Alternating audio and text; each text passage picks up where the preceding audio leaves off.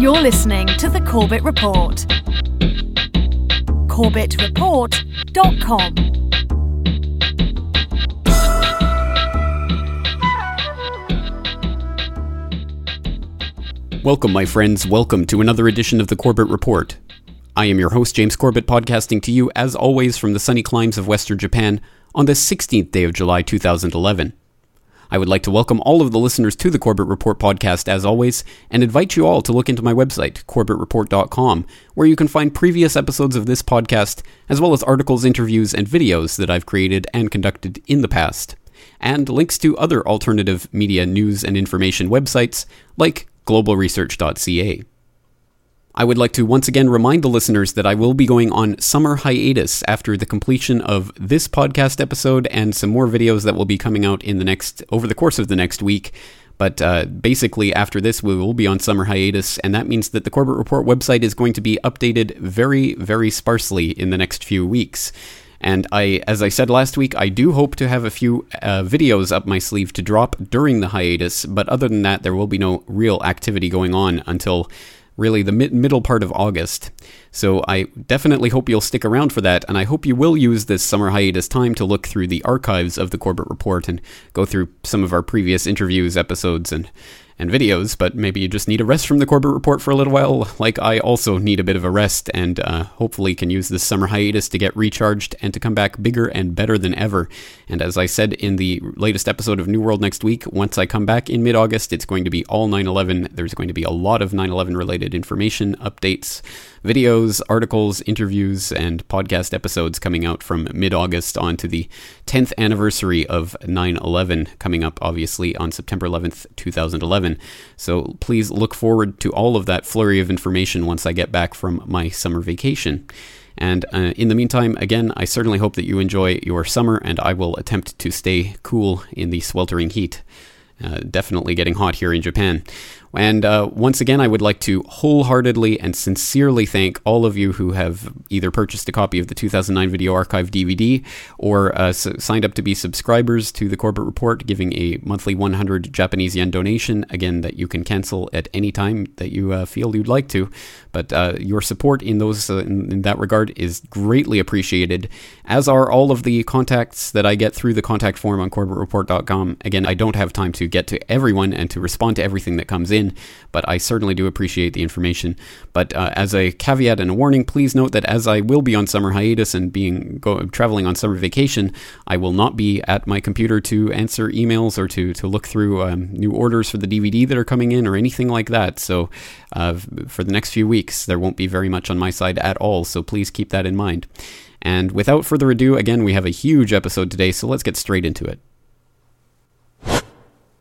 Welcome, my friends, to episode 195 of the Corbett Report podcast Five Documentaries That Will Blow Your Mind. And as I hope it doesn't take too much brain power to figure out from that title, yes, we are going to be playing snippets from five different documentaries today that I have found particularly interesting and with particularly useful information that I wanted to convey to you, much in the same manner as episode 183 of this podcast, Five Lectures That Will Blow Your Mind. Well, today we're going to be looking at some different documentaries, obviously coming from an alternative angle or uh, from a non corporate mainstream angle that I think, reveal something about the world that we're living in. And let's start off today, let's get straight into a documentary called The Light Bulb Conspiracy. And as near as I can tell, this is being described online as a Norwegian TV documentary. And uh, I don't have a lot of details on, on who it was made by or when or how. I, I have a link to the IMDb, which indicates this is a 2010 documentary. At any rate, I uh, will put the link to the online version of this documentary where you can watch for free at topdocumentaryfilms.com. And I will put that link up so you can watch the entire documentary for yourself, which I highly recommend doing and um, it's it's an extremely interesting uh, documentary. And the central conceit of this documentary is basically a sort of not a follow up, maybe an addendum or an adjunct to our previous uh, podcast episode on how to spin gold from straw. Well, there we talked about the idea of artificial scarcity as one way that corporations and the corporatocracy and the ruling oligarchy use to artificially prop up the prices of the useless well, crap that they're trying to sell us. Well, in this way, there's another way that they can get us to keep consuming the crap that we don't need with money that we don't have, and that's by using a technique called planned obsolescence.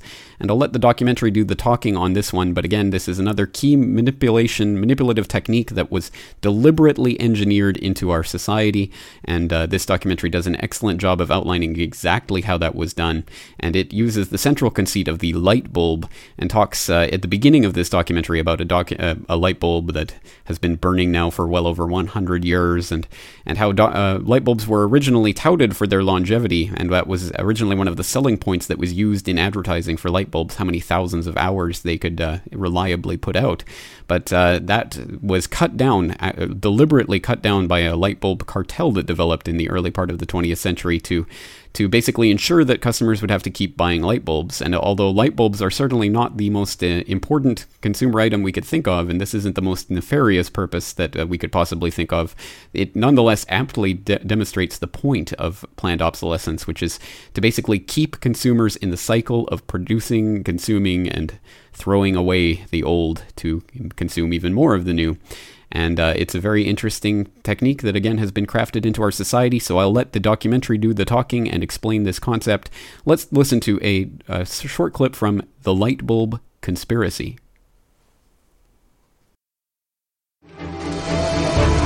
Planned obsolescence emerged at the same time as mass production and the consumer society.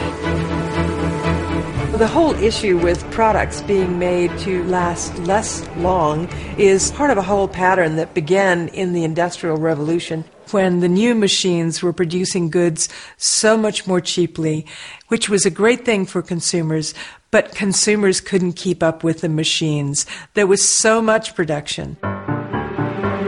As early as 1928, an influential advertising magazine warned that an article that refuses to wear out is a tragedy of business. In fact, mass production made many goods widely available. Prices fell and many people started shopping for fun rather than need. The economy was booming.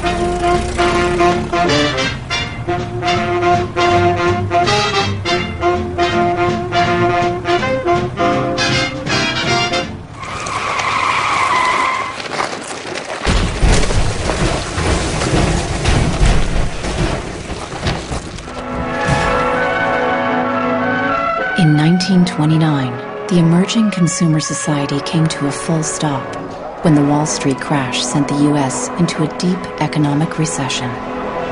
Unemployment reached staggering proportions. By 1933, one fourth of our labor force was unemployed. People no longer queued for goods, but for work and for food. From New York came a radical proposal on how to kickstart the economy again. Bernard London, a prominent real estate broker, suggested ending the Depression by making planned obsolescence compulsory by law. It was the first time the concept was put into writing.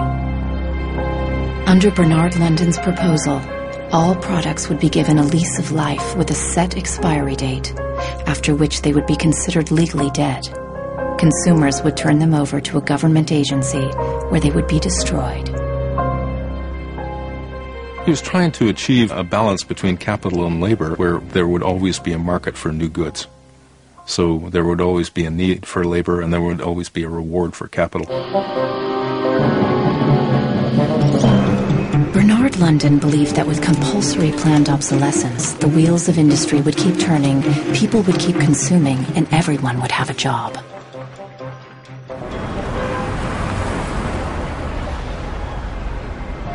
Giles Slade has come to New York to investigate the person behind the idea. He wants to find out if for Bernard London, planned obsolescence was purely about profits or about helping the unemployed. I have a picture of Bernard London. Dorothea Weitzner remembers meeting Bernard London in the 1930s during a family outing. Don't tell me which one he is. and okay. Let's see. Oh, isn't that interesting? Yes. Definitely intellectual looking. And you met Bernard London in uh, 1933. When I was about 16, 17, my dad and mother had this big Cadillac car, which was the size of a Zeppelin. Mother was driving like a chauffeur. Dad was in the front, and Mr. and Mrs. London were in the back of the big limousine. Dad said that Mr. London should explain his philosophy to me. He's a very interesting man. And he just told me in a few words that that was his idea to reduce the depression. We were in an economic mess, worse than today even. Was obsessed with this idea. Like an artist is uh, utterly obsessed with his paintings, you know. He actually whispered to me in the car, afraid that his theory might be um, too radical. In fact, Bernard London's proposal was ignored, and obsolescence by legal obligation was never put into practice.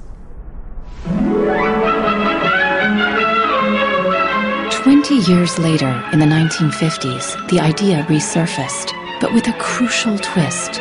Instead of forcing planned obsolescence on the consumers, they were to be seduced by it. Planned obsolescence. The desire on the part of a consumer to own something a little newer, a little better, a little sooner than is necessary.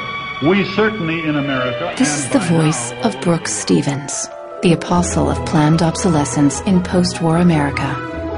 This flamboyant industrial designer created everything from household appliances to cars and trains, always with planned obsolescence in mind. In the spirit of the times, Brooks Stevens' designs conveyed speed and modernity. Even the house he lived in was unusual. This is the home that my father designed and that I grew up in. When it was being built out in the suburbs, everybody thought it was going to be the new Greyhound bus station because it did not look like a traditional home. One of the most important things that my father felt always in designing a product is that it made a statement. He detested products that were bland and really uh, did not you know, create any desire uh, within the consumer to inspire the purchase. Unlike the European approach of the past where they tried to make the very best product and make it last forever, meaning you bought such a fine suit of clothes that you were married in it and then buried in it and never a chance to renew it, the approach in America is one of making the American consumer unhappy with the product that he has enjoyed the use of for a period, have him pass it on to the second-hand market, and obtain the newest product with the newest possible look.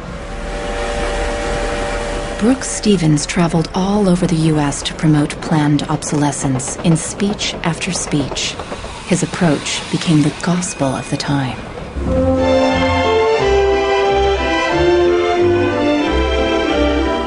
Women and men alike are increasingly interested in the look of things. They eagerly give their attention to what's new and beautiful and advanced. Design and marketing seduced consumers into always craving the latest model. My father never designed a product to intentionally fail or become obsolete for some functional reason in a short period of time. Planned obsolescence is, is absolutely at the consumer's discretion. Uh, no one is forcing the consumer to go into the store uh, and purchase a product.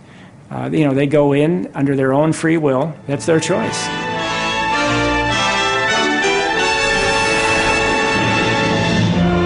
Freedom and happiness through unlimited consumption the American way of life in the 1950s became the foundation for the consumer society as we know it today.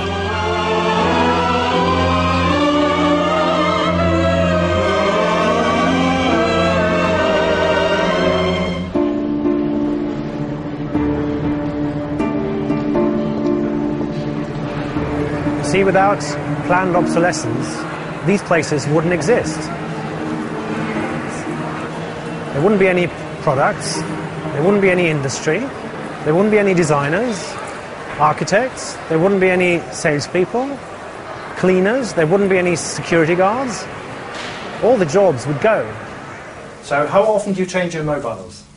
18 months. Once a year. Once a year. Once a year. These days, planned obsolescence is an integral part of the curriculum at design and engineering schools. Boris Knuth, lectures on the concept of product life cycle, a modern euphemism for planned obsolescence. I went shopping for you. I've got a couple of things a pan, salt, shirt, another shirt. Students are taught how to design for a business world dominated by one single goal frequent repeat purchase. What I do, I pass these round, and you tell me what you think, how long it takes for them to fail, what the service life will be. Designers have to understand what company they work for. The company decides on a business model how often do we want to renew our products, our offers. So this brief is given to designers, and designers have to understand and design the product in a certain way so it fits exactly the uh, the business strategy of the of the client they work for. Planned obsolescence is at the root of the substantial economic growth that the Western world has experienced since the 1950s.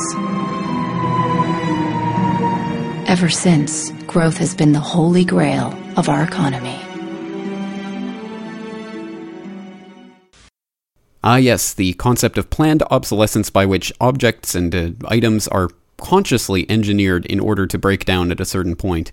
And as that documentary goes on to detail, it happens in all sorts of different areas and all sorts of ways you wouldn't expect, including even printers that are actually manufactured or actually programmed to break down at a certain point, and you can actually hack into them and get them to start working again, but you have to go to Herculean lengths to do so, as this documentary shows, and the iPod battery uh, scandal that happened uh, in the middle of last decade and other such things where basically these things are designed to break down, consciously manipulated so that they will break down at a certain point so we will continue to buy new products.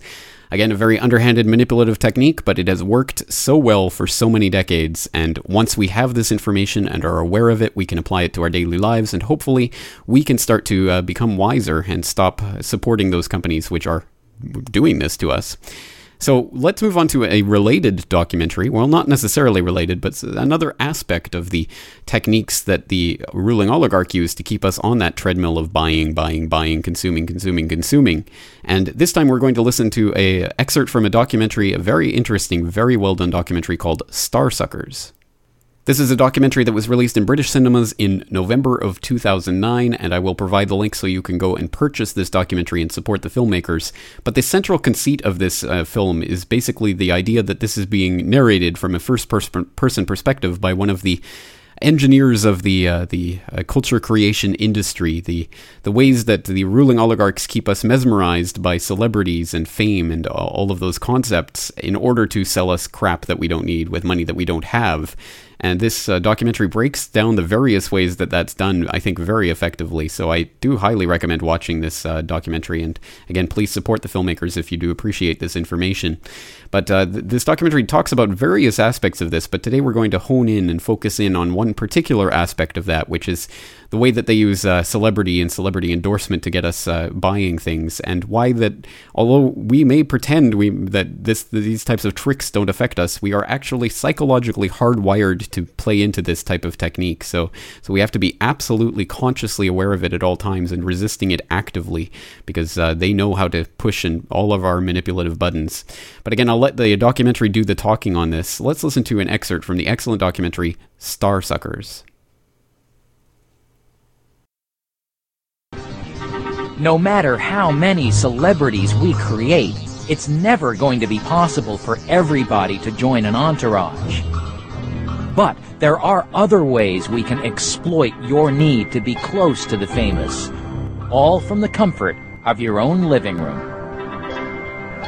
Television uh, probably played the biggest part here because with television, there's an illusion of intimacy and that that visual image, now quite realistic, can be right in one's home, giving us the illusion that we actually know these people. There is no way evolution could have anticipated the internet. and therefore, we are stuck with a kind of brain machinery which was designed to handle face to face interactions. It was not designed to handle virtual interactions. It is a brave new world from that point of view, and that, that does mean it's easily exploited by people who can figure out how to use that medium to, to, to their advantage. A parasocial relationship is one of those awful technical terms which sounds more fancy than it really is. It simply means that you have a relationship with somebody which is not based upon a face to face relationship. It's based upon what you know about that person through the press, what you know about that person through watching him or her on television, despite the fact that you never actually meet the celebrity. I say to my students that the only example that I know of where people have this deep emotional attachment to someone they've never met is the attachment that some people have to God. But the parasocial relationship is created by the media, uh, fueled by the media. And we all do it. We all do it, yes.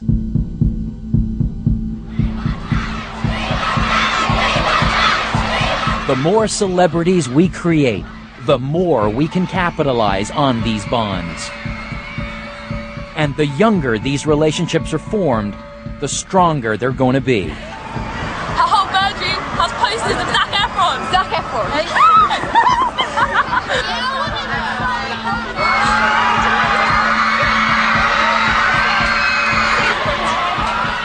Now, I think there's some things that celebrities do that play right into this trick of the box. Pretending it's a two-way relationship, I think enhances this. Yeah, I feel like there's a connection there. Yeah, and he loves me. There is this terrifying prospect that I have that it is actually replacing what we used to call real life, that people are developing stronger imaginary relationships with people who are themselves imaginary constructions, people who are not real. And our purpose in encouraging you to make one way friendships? It's simple to make you buy stuff. Your urge to copy the famous influences your spending, whether you like it or not. You see how easy it is to keep a man happy? Why not give your husband a carton of Philip Morris cigarettes? Delivers flavor 20 times a pack. When it's tougher than ever to be a tiger. Success is down to finding people like this. Now for the good bit. If you have a debt problem and a prudent approach to banking, you could borrow anything. Which could be up to three and a half times your salary. A million pounds. As long as you keep paying the premium. Is that too much to ask? It's going to cost a big fortune this long. Don't treat me like an idiot. Do you have any special advice for the young people who drive? Take it easy driving. The life you might save might be mine. Celebrity endorsement works on an emotional level. We process emotions and we process rational thought in different parts of the brain. So the limbic system, which is the very old part of the brain that sort of says lion on savannah, run away, and that's where we process things on an emotional, almost gut feel level. Imagine a horse and a rider. That piece of the brain is like the horse just working away.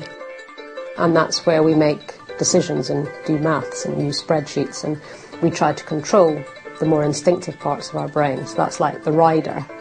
But sometimes the rider loses control of the horse. And it's been shown in experiments. If you ask people, would you like fruit salad or chocolate cake? People will go, "Mm, well, I should take the fruit salad because that's the sensible thing to do, so they'll take the fruit salad. But if you give them a really difficult task to do beforehand, so they're mentally exhausted, they'll go for the chocolate cake because that's their instinct. And that's how it seems to be with a lot of emotional advertising that's not well labelled. We just process it instinctively.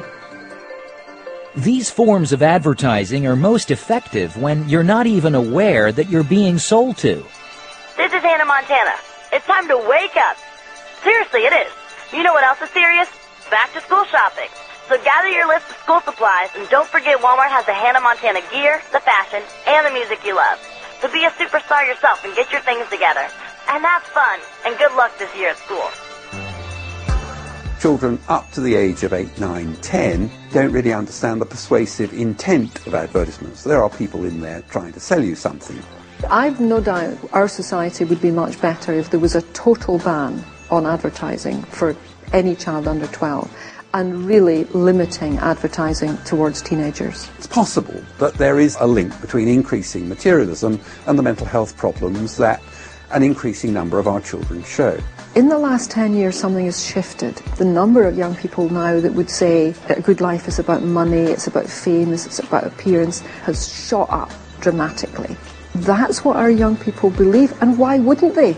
Because that's the value system that they're picking up from the media. The media do not want to hear this message. It is not in their interest for people to be saying that part of the problem with well-being or confidence or whatever might be the media. And that one of the best and easiest ways for people to actually look after their mental health is to cut down on media consumption. They don't like it. As we set the public agenda, we'll avoid giving exposure to anything that will discourage you wanting more of our product.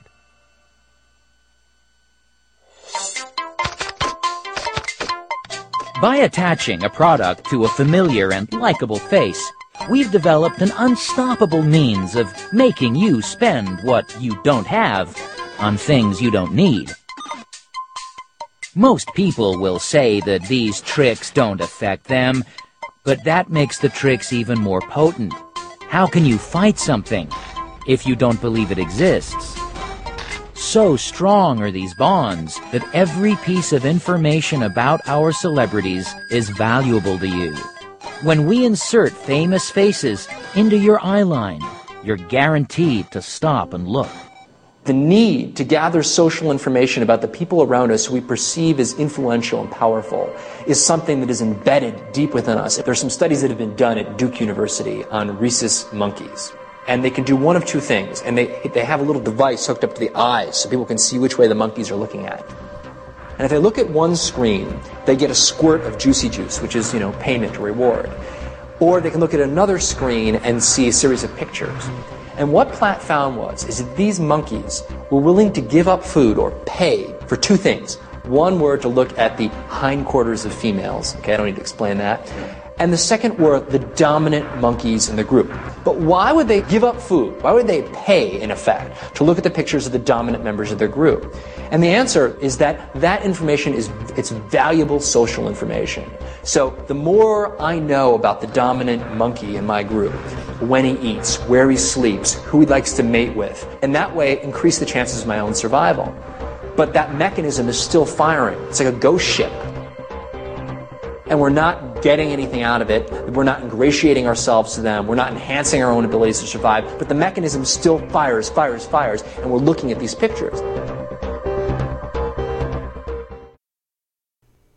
Well, I for one found that particularly interesting, especially the monkey test that showed how uh, people are willing to pay, so to speak, in order to watch celebrities, and how that may be hardwired into us. It might be a psychological thing that that we cannot escape. So we have to be absolutely aware of and consciously uh, guarding against at all times. And again, no one's perfect, and we can all fall into the trap of being mesmerized by these ridiculous celebrity stories that are dangled in front of us as news. And just as a side note, that documentary goes on to talk about the tabloids in, in Britain, including the News of the World, and how they use uh, celebrity stories that, in often often cases, most cases, they are completely manufactured because they pay people for these leads and tips, and they show how you can call them up and give them a completely ridiculous engineered story, and they will will run with it as a headline. So uh, again, a very fascinating documentary, and it really does break down the uh, the culture creation industry and how that's used to manipulate us. And we've looked at that before in this podcast, but usually from a social engineering perspective. This is uh, coming at it more from a, a consumerist perspective, how they can keep us buying and consuming their crap. Well, let's move on. Let's shift gears to a completely different subject, and uh, we're going to l- take a look at The Age of Transitions, which listeners may know is the documentary from Aaron Franz, who was the one of the featured guests on last week's podcast episode, episode 194 of this podcast. And uh, obviously, The Age of Transitions is a documentary about uh, transhumanism, which is Aaron Franz's forte. And this documentary actually comes free when you order a copy of Aaron Franz's uh, book, Revolve Man's Scientific Rise to Godhood. So I'll put in a link to Aaron Franz's uh, homepage, theageoftransitions.com, where you can subscribe for free to his podcast. And you can also uh, order the book and get the documentary for free while you're at it, which I highly recommend because this is, I think, uh, one of the best short breakdowns that to really put it in a concept and terms that people can understand and back it up with copious documentation. Lots of really very interesting documents, including an ex- extremely important breakdown of Charles Galton Darwin, uh, who I think most, uh, not enough people talk about because really his writings in the next million years are, are just incredible. And uh, I'm glad that it was so heavily featured in this this documentary and given a great breakdown and treatment. But right now, let's listen to just an excerpt from the Age of Transitions. And in this point, we're going to be listening to uh, is, is sort of halfway through the documentary, and it's talking about transhumanism. And because we are joining the action in medias res, so to speak, it means that uh, it starts. This clip starts off with a, a, what sounds like a sweeping generalization about transhumanism that might sound absurd. Um, taking this out of context and in the middle of the documentary, but I assure you, if you go and watch the entire documentary from the beginning, there is copious ev- evidence and documentation, uh, basically detailing everything up to this point. So, so these big generalizations about what transhuman is, transhumanism is, and what it's aiming at, it, are not such big sweeping generalizations. After all, they're just a summary of what has already been de- uh, presented in the documentary. But having said that, I think this uh, goes on to really break down and outline some of the worrying aspects of transhumanism and talk about some of the documents that, that show us exactly what is being planned for this movement, this this new religion, as it has been expressly touted by some. So, so again, very interesting, very important subject, a very good documentary that I highly recommend. Please go to ageoftransitions.com to check it out and check out the rest of the work from Aaron Franz. But right now, let's listen to a clip from the documentary. Transhumanism fills people's minds with hopes and dreams of becoming superhuman. But the fact of the matter is that the true goal is the removal of that pesky human sexual urge, and ultimately, of free will itself. Post humanity will be a new human which has been genetically engineered and brain chipped for total control. Part man and part machine, the new man will no longer be in need of his sexual reproductive function. I understand that this is not what the average transhumanist wants to hear, but we must realize that such a bizarre and horrific future is not only possible, it is intended. Although we won't arrive at this point overnight. First, we must step into the world of virtual reality, where our identity as purely human will blend with that of our new virtual persona. By 2020, there'll be an entire three dimensional universe in cyberspace, with virtual countries and governments, virtual schools and universities, virtual property and stock markets, and virtual families and friends. Virtual reality is going to become more and more like real reality, but have the advantage that I can share a virtual reality environment with someone else, even if they're hundreds of miles apart, and we can be in the same environment and we can be other people and we can change environments quickly and it has a lot of advantages over real reality. I think in 10 years, things like Second Life will, will become as prevalent as email is now. And I think virtual worlds will, will become a similar way for people to get together, uh, communicate, collaborate. I can see in the future that it's going to be so much more capable than it is today, and I'm going to love it. If a machine is passing down signals that keep you completely happy, then why not be part of the Matrix? I, I really do think uh, Neo in the Matrix trying to destroy things, he's a bit of a party pooper. Um, life for humans in a Matrix could be really cool. To give skeptics the benefit of the doubt, perhaps this version of post humanity is pure speculation. However, converging technology does present the need for radical change within society, no matter how it is applied. This point is made over and over again in the National Science Foundation 2001 report. The age of transitions refers to the fact that global society will be in flux during a time of massive changes. Making this point clear, the report goes on to explain the need for sociotech, which is the predictive science of societal behavior. The multiple drivers of human behavior have long been known. Now, through the decoding of complex systems, a completely predictable and managed society can be realized. To use the tremendous computing power we now have to integrate data across these fields, to create new models and hence new understanding of the behavior of individuals. The ultimate goal is acquiring the ability to predict the behavior of an individual and, by extension, of groups. Using tools and approaches provided by science and technology will raise our ability to predict behaviors. It will allow us to interdict undesirable behaviors before they cause significant harm to others, and to support and encourage behaviors leading to greater social goods. The enforcement of pre crime, as in the film Minority Report, is their stated goal. The planning of this Orwellian system has even spawned a whole new science, memetics, which is the study of memes. A meme is any idea which passes from one person to others, eventually becoming a norm throughout society. Memetics would allow a deeper understanding of the collective cognitive processes throughout society. The applications are, of course, oriented toward social Darwinism. Memetics is founded on the principle of universal Darwinism. Darwin had this amazing idea. Indeed, some people say it's the best idea anybody ever had. Because the idea was so simple, and yet it explains all design in the universe. All, all, all design in the universe. Certain ideas may have the force of a social virus. We can't let any social viruses bring down the species now, can we? Prior efforts to Darwinize culture have a long and ignoble history. What is new that might allow progress this time around? Not surprisingly, the report also gives a visionary solution to the war on terror Sociotech can help us win the war on terrorism. It can help us to understand the motivations of the terrorists and so eliminate them. At this point, it's important to understand the legal definition of the term terrorist.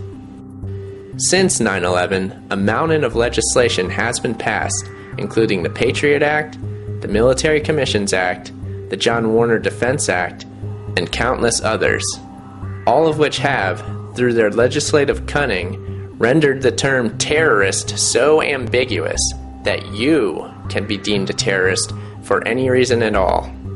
You can be taken to a secret prison without charges, without habeas corpus, and with no rights whatsoever. These laws were not written on a whim. They were specifically designed to give the government carte blanche authority over the people during the chaos and confusion of the age of transitions. And so this transition is perhaps the most important transition of all time. Some people don't want it. They fear this transition because this transition is to a planetary civilization tolerant of many cultures. These are the terrorists.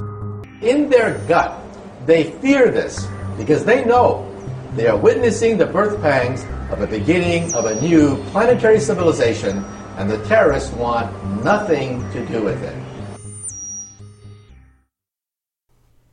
Yes, that was something of an audio hallucination that you were experiencing at the end of that clip with the, our old friend Professor Michio Kaku explaining that the terrorists are the ones who will be resisting this new world transhumanist order. And that's not terrorists, as it very much sounds like. That's terrorists, as in Terrans, as in the, the original substrate humans, the people who will resist all of this microchipping and implanting of cyborgian technologies inside of our future bodies. Well, at any rate, uh, that's a point that uh, Aaron Franz makes clear in that documentary, and I would very, very much recommend that documentary for all the fascinating documentation of the transhumanist agenda that it offers. And of course, again, it is free once you purchase his book, Revolve Man's Scientific Rise to Godhood, from theageoftransitions.com. But now let's move on to another, well, scientific uh, type uh, documentary, and it's going to be from our old friend at the BBC, Adam Curtis. And Adam Curtis is an interesting figure, and he, I have definitely played his documentaries before on this podcast. Of course, we've heard clips from The Power of Nightmares, The Trap, The Century of the Self, and uh, and I have definitely referred to him before, and uh, I definitely do find things of use and, and, information, valuable information, in many of his documentaries, which is why obviously I play clips from his documentaries.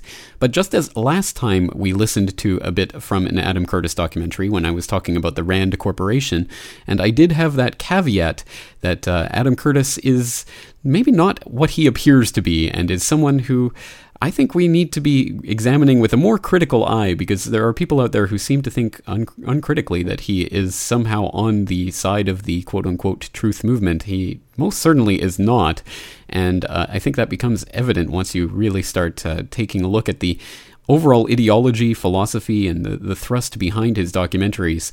And uh, it's interesting that I got a feedback from a listener recently who I guess has heard uh, some of the episodes in which we've played uh, various clips from uh, Adam Curtis before, and he was uh, trying to warn me against Adam Curtis. Well, I, I, certainly am aware that Adam Curtis is not the uh, the person that a lot of people think he is, and to me, this is perhaps even more worrying than than just blatant outright hit pieces by the BBC or other uh, or other organizations. Uh, those can be dealt with in a calm, logical, rational manner, and we can just simply lay out all the facts and demonstrate that uh, that their their hit pieces are ten times more ridiculous than that which they're attempting to debunk. But in cases like Adam Curtis, where he appears to be on our side and, and appears at certain times to be unearthing information that, that is helpful to us when he ultimately he's really undermining the argument, well, it's a very subtle process and one that relies on um, all sorts of techniques that he uses to manipulate the viewers. And I think it's actually worth delving into, which is why I think I probably will in the future release an entire episode simply devoted to Adam Curtis, and we can uh, delve into those techniques and how they're used and what what the real meaning of that is. Because because I think it does definitely deserve a, a bit of a scrutiny. But bearing that in mind, we're going to listen to a clip from an old Adam Curtis documentary, this one from the mid 1990s, called Pandora's Box. And this is an interesting six part series that he did, all basically around the idea of science and how different ideas of science in the 20th century were used to try to reshape society and as Adam Curtis would have it, always failing miserably. Well, as with many of his documentaries, I find that some of these episodes are brilliant and really well constructed and have excellent points and really interesting and valuable information, and then others, I think, really lose the plot and and reveal a, a different agenda. So again, I do not recommend this wholeheartedly. I don't I don't recommend this unreservedly, but it certainly is worth your attention, at least uh, for some of the information that it presents. And just as a hint, as a teaser, during my summer hiatus, I plan to release at least one episode of the Last Word series, which will make use of some information from part one of Pandora's Box. So if you want to I guess uh, read ahead and um, and do your homework before that comes out. You can watch this uh, documentary and maybe get a taste of what will be coming from the Corbett Report during my hiatus. But this uh, this clip that we're going to listen to is actually from part six of that documentary series. It's called "A is for Adam," and this clip uh, is apropos of the Fukushima disaster. This is talking about the nuclear power industry and uh, the business interests that have shaped and molded that industry, rather than the scientific uh, people who were warning about the potential dangers dangers of this technology. So I think it's very apropos of our current situation. So again, let's listen to a short clip from A is for Adam from the BBC documentary Pandora's Box.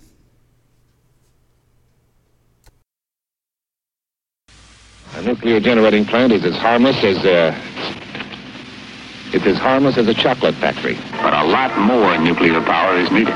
Nuclear power. To keep America turning turning turning. In America, the enormous nuclear plants ordered in the 60s were nearing completion. The engineers in charge were beginning to discover the trap they had set themselves by failing to redesign the containment. If a molten core could not be contained, then the emergency systems to prevent a meltdown would have to work, whatever happened. The engineers had to anticipate everything that could possibly go wrong. In the enormous complexity of the plants, this was proving impossible. One of the main things we began to discover is that our theoretical calculations did not have a strong correlation with reality. While the regulations required emergency core cooling systems, pumps and valves, we didn't really have any basis for knowing that those pumps and valves would actually prevent a meltdown of the reactor because the, the degree of complexity of trying to predict what will happen inside a huge reactor in the midst of a pipe break, we couldn't make any judgments because we didn't have any facts on which to make judgments. During the winter of 1971, a series of tests of emergency core cooling systems were performed at the AEC's private testing site in Idaho. Accidents were simulated in a small model of a reactor. In each case, the emergency systems worked, but the water failed to fill the core. Often it was forced out under pressure. Despite this, both the industry and senior members of the AEC argued that the full-size safety systems were safe enough. I think what happened was the federal government and the nuclear industry decided that the absence of proof of danger was almost as good as proof of safety. In other words, even though we had done experiments that cast doubt on whether the safety systems would actually work if we had an accident, we still had that backup that, well, maybe an accident won't happen while we continue to work to perfect the design of the emergency system. Now, we couldn't announce to the public that we, having told the public that the plants were safe, we now had to disclose to them we were wrong, and then the fact that all these safety systems we told you about, actually, they might not do any good. My goodness, the uproar would have been, we, we, we all probably would have been fired. That would have been the end of this wonderful technology from the standpoint of us. And we just couldn't admit that we had been wrong. And plus, of course, you understand with this one experiment, it didn't prove that the emergency systems wouldn't work in all circumstances. Once again, the stylistically fascinating and often very flawed Adam Curtis with Pandora's Box. Well, finally, today I would like to get into an extremely interesting clip from an extremely interesting documentary from an extremely interesting researcher. And people who have been watching the New World Next Week series might have seen on the latest episode that I made reference to Daniel Hopsicker's uh, work on the Venice Flying Circle. I called it at the time off the top of my head. Of course, that was a mistake. It's the Venice Flying Circus. And um, obviously, I guess a reference to Monty Python or something of that sort. But this is really about the incredible work that Daniel Hopsicker did researching the the alleged hijackers of 9/11 and what they were doing in Venice, Florida, with three of the four pilots, the alleged pilots of the 9/11 flights, of training at a uh, at a single uh, airport in Venice, Florida, which is a sleepy retirement community on the west coast of Florida, and um, and he was one of the few people who actually went and researched what was happening there and, and talked to the eyewitnesses who had met these people there, and he discovered some very very interesting facts about these people. And unfortunately, the clip that we're going to listen to really cannot do justice to the the breadth and scope of the information that he uncovered during his investigation. And uh, for that, you'll not only have to watch the rest of this documentary, but you'll also have to go and read through some of his articles and, and even some of his newer documentaries, like New American Drug Lords, which has even more information about the Huffman Aviation School, which is at the heart of this uh, scandal. And again, there's just so much fascinating information here.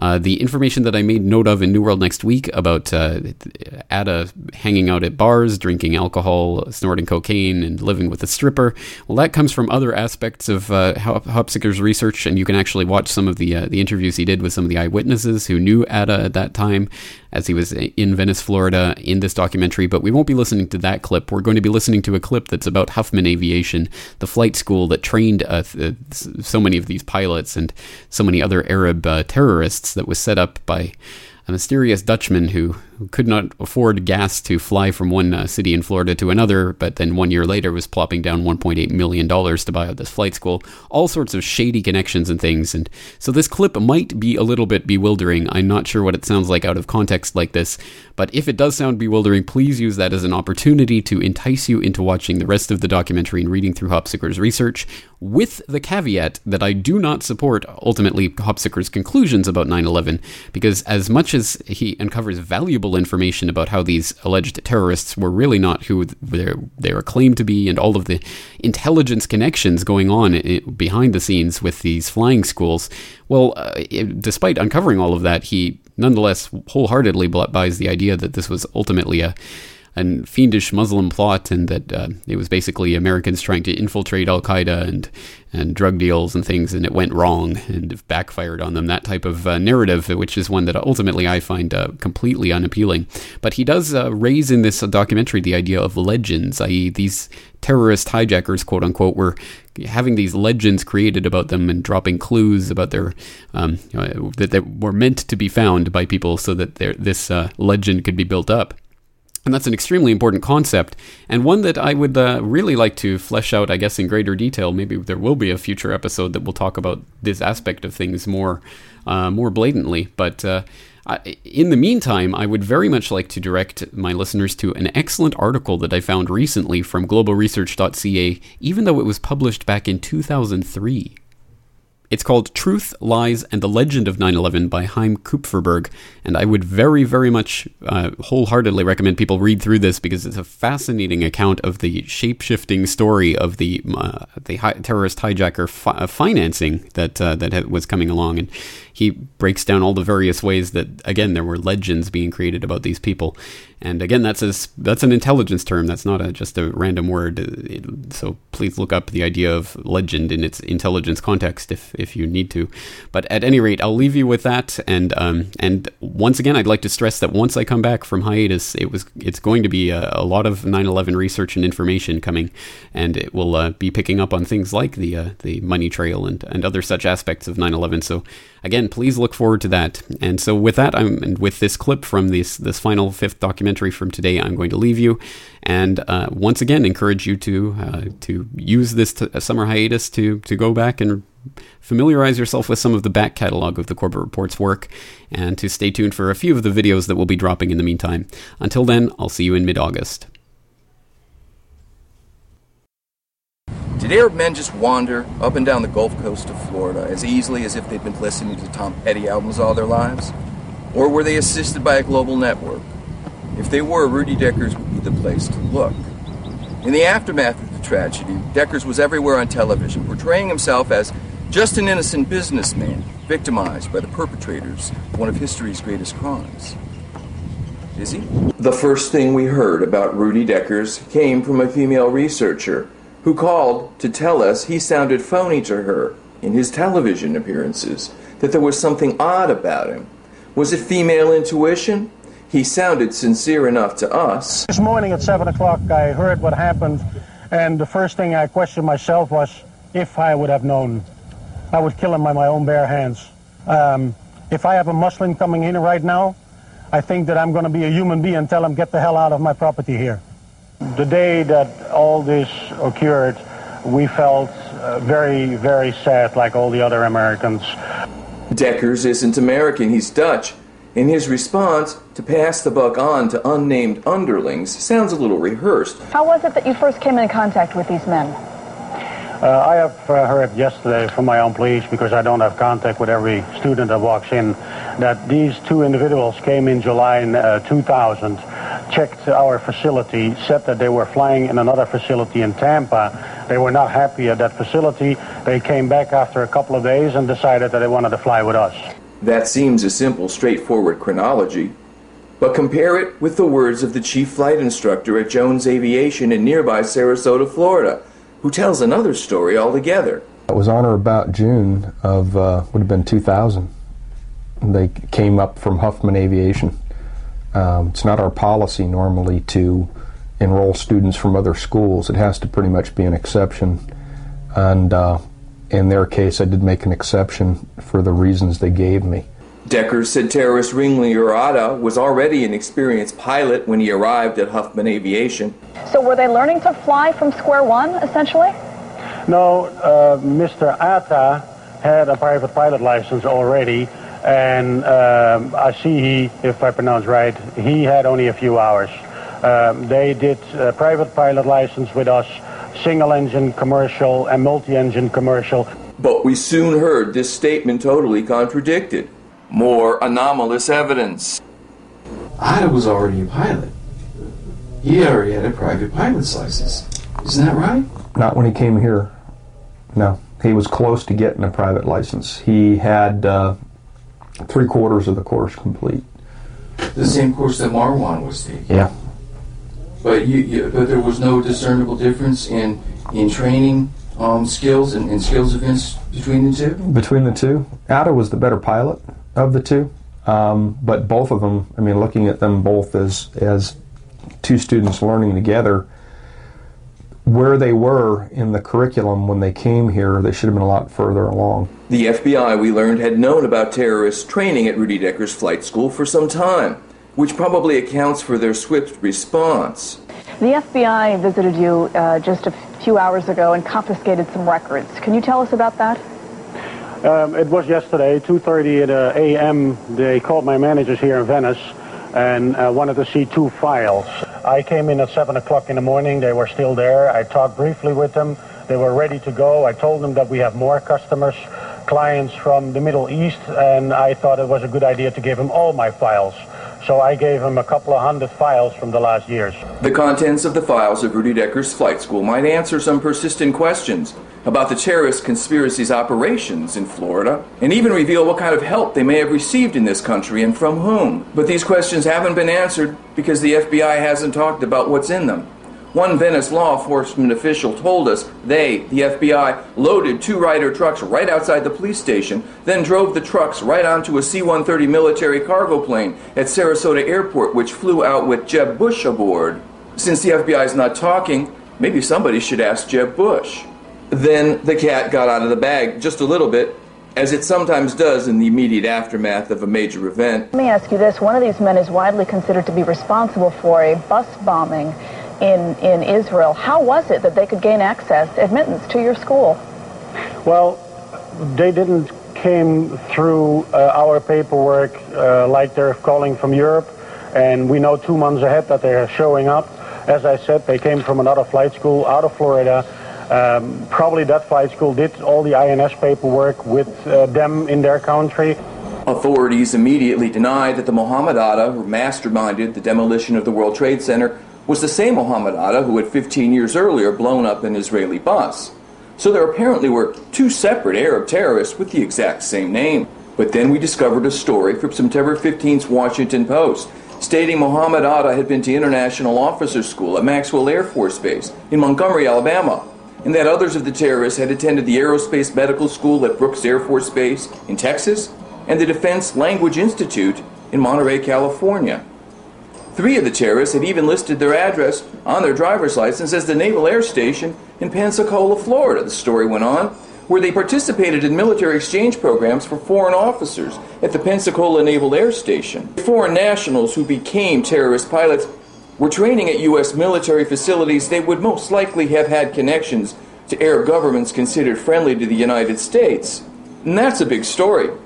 But when the Post story ran, authorities denied it too. So now apparently there are three separate Mohammed Attas. Imagine that. Rudy Dekkers was quick to disclaim any responsibility. He was just an innocent businessman, he told reporters. And I know it's uh, difficult because you, in some sense, feel a little bit of responsibility, don't you? No, we don't feel responsible uh, for what happened at all. Not, not, not nothing. The terrorists were only in Venice for a short time before moving on to Florida's east coast, Dekker said.